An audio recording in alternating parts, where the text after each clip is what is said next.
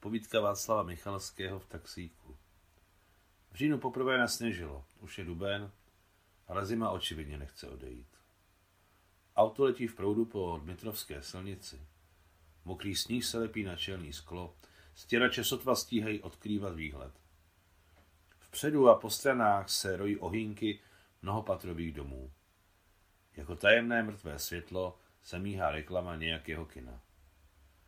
Postarší řidič v brýlích, okolo jehož tenkého krku je obmotána vlněná kostkovaná šála, jejíž konce visí na klopách obnošeného saka, kouří belamorky a hluše kašle. Už aby byla zima pryč, říká podrážně černovlasý pasažér v drahém šedém kabátě. Úplně mladý chlap, plný nevyčerpaných sil a nadějí. Pořád někam spěcháme. Už aby byla zima, léto, výplata, dovolená. A takhle spěcháme celý život.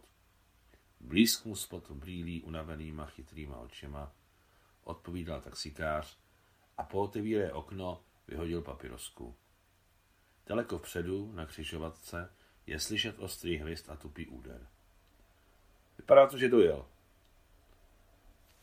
Václav Michalský, 1975